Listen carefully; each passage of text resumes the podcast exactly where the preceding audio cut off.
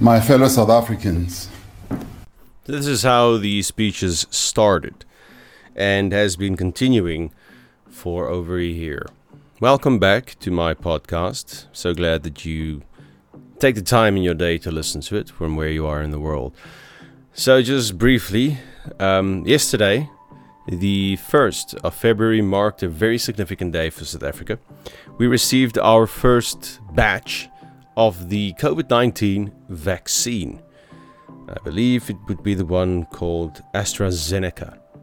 Okay.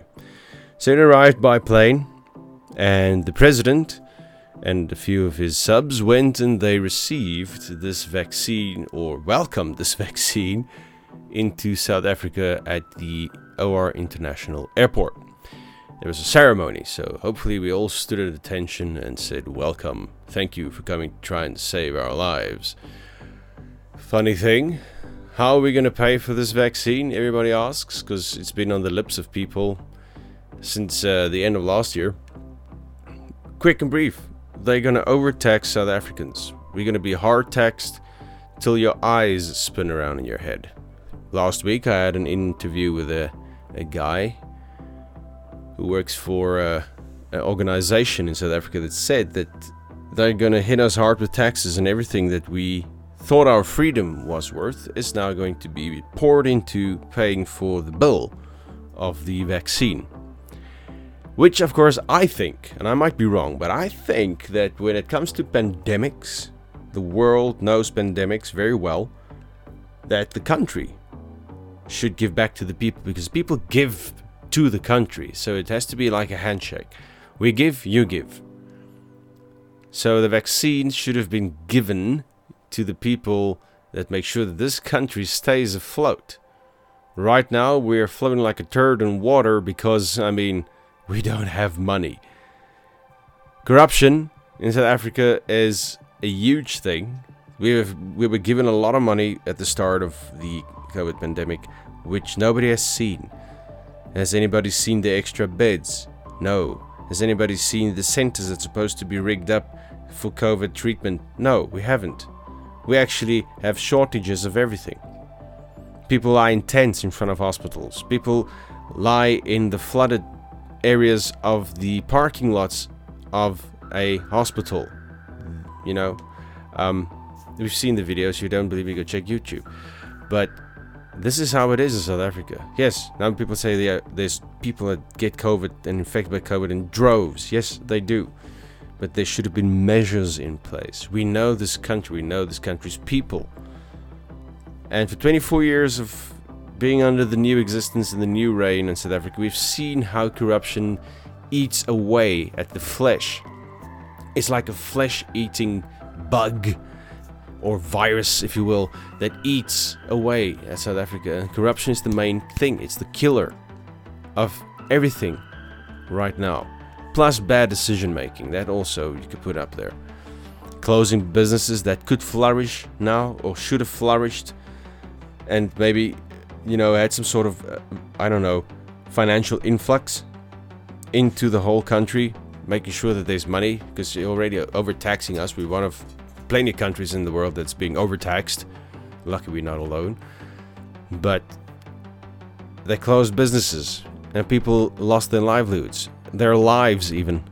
I mean, you read about it. Every every country in the world has a person that can tell you a sad story about how they knew this guy, and when COVID hit, he had to close his business. He lost everything, so he took his life.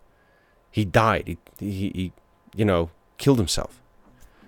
For the better word of, of everything, but this is terrible. The situation that we find ourselves in is fantastically absurd. But yet we have a vaccine for COVID 19. Rejoice! World, rejoice! South Africa, rejoice! Taxpayers! Because you saw that crate yesterday, because there was live foot- footage and it was coverage by camera crews and everything. That crate, that's the money. That's the honey money. And, and, and I mean, we have to I don't know. I have to think about it. But what he is going to do and what he said, I missed the first part of his speech last night somewhat. But what I can take away from there is that frontline workers, doctors and nurses and so on, will be the first to be vaccinated, which is good because they put their lives on the line every day to save lives. And then the rest of the people will be, you know, severity. People will be, you know, separated by how severely you want this or should you get this or what the case is with this and how we are going to respond is the other thing. Many people do not want to take the vaccine, others will want to take the vaccine because it you know, we have to get this what what did it call population immunity is the better word. The other one is herd immunity. But I can understand why he said he prefers to use the word population immunity. I also prefer population immunity. But people have been bad mouthing the vaccine from the start and the first mention of a vaccine, okay? Now, I'm not pro vaccine or the other way around, anti vaccine, but here's the thing think back, or ask your grandma if you want. When the polio pandemic hit the world, there was no social media. There was only newspapers and there was only radio and so on.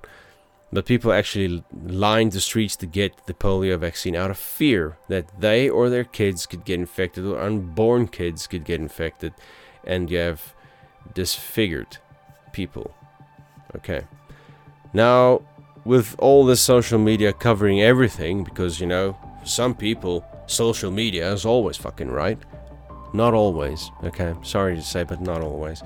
Um, they're bad mouthing the vaccine and it makes it, installs fear into people. If there was a guy that was sitting in his armchair last night and thinking yesterday, you know what, I'm going to have to take this vaccine because I don't want to get sick and I do not want to have my family to get sick and maybe he has a point, maybe I should take this vaccine. Hmm.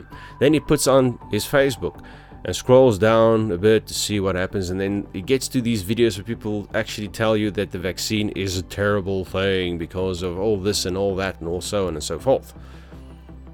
That guy might sway and decide not to go to take the vaccine or he might still just decide oh screw it i will take the vaccine whatever. I'm not listening to these people.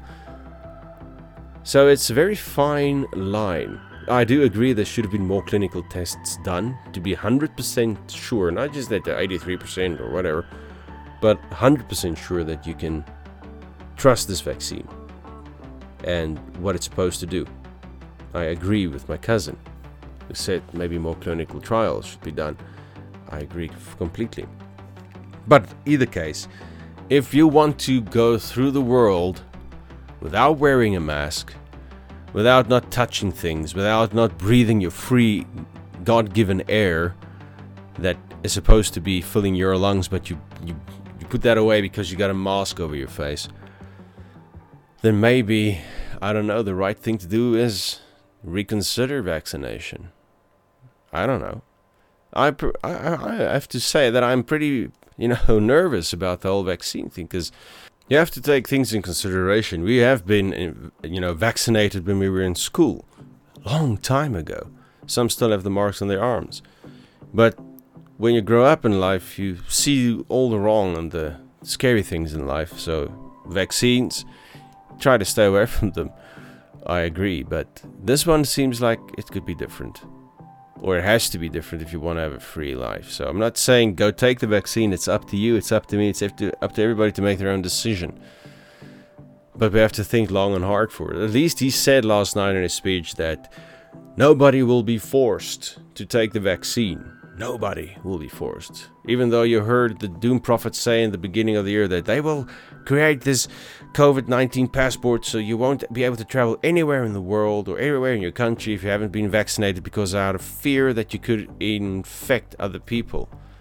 That's true, I suppose. Think about it, you know.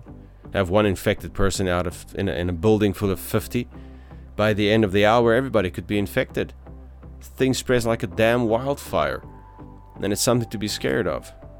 Because vac- first it was COVID on everybody's lips. Now it's vaccine that's on everybody's lips. The world is a crazy place these days, and I mean, uh, you only have to make the decision that counts. But bad decision making has been plaguing our country for a very long time. And when it comes to money, the piggy bank is broke. Okay? It's always been broke. It's corruption everywhere you look. Everywhere you look. and they want taxpayers to pay for the vaccine. You cannot take away what you cannot give or that you didn't give. I mean, no wonder these people are upset. No wonder people are upset, striking and burning and going crazy and, you know, fearful of the vaccine and all that. But this is the reality in South Africa. It is, it's corruption and then it's COVID 19. Okay? In, in sort of that retrospective way. Because before COVID 19, we had corruption. We still have corruption. I'm afraid. And that is the killer in South Africa. And now it's also COVID related, like everything else. But I suppose we'll have to wait and see what plays out. But he did make a speech. We can now also have some businesses reopen. Um, places that sells liquor are now again allowed to to operate and sell the beers and the wines and the hard liquor and all that. Here's the thought: we want everybody almost everybody vaccinated by the end of the month. Put the vaccine in the drinks. Then everybody will be vaccinated quick and easy. Like a wildfire, that thing will run. it makes sense, you know, it makes sense. But yeah, hopefully these businesses can rise out of the dust like a phoenix out of the ashes and, you know, restore themselves financially because I hate to see businesses close. I hate to hear stories about people killing themselves because they cannot survive because of COVID. Because I say every suicide during this past year, every suicide, and this I'm gonna say, is COVID related. Because they say a heart attack or they say this or that is COVID related bullshit. Okay, not everything is COVID related, but suicides during the COVID pandemic is COVID related because people cannot survive bad decision making caused them to suffer. Closing businesses, stop the sales of alcohol, cigarettes, f- hot, warm food, prepared foods, and all that. Ah, the list goes on and on and on. Man, even now we still are not allowed to, to put our feet on beaches. The most wide open space in the country is the open space itself. And you're not allowed to go there. It's crap decisions. It's shit decisions, and they think that works. Sometimes it does, although, like I've mentioned in a previous podcast, that if you go to Durban Beach on a December holiday, under normal circumstances, you would understand why they said close the beaches. Because, damn, you don't want to see those beaches on a normal time in December or any holiday season, in fact. It's terrible. But, in any case, all I can say is you have to stay safe and think about your decisions on what you want to do when it comes down to taking vaccines. I know that's a sore subject, but you have to make the decision yourself. Don't listen to some goof on the internet that has a lot to say but doesn't know anything about what they say. And don't always think it's a conspiracy. It could be, it could not be. You have to weigh it up. You have to make the decision yourself. What is good for you and if it's going to affect your family and how it's going to affect you and your family. That's all I'm saying. Stay safe, everybody.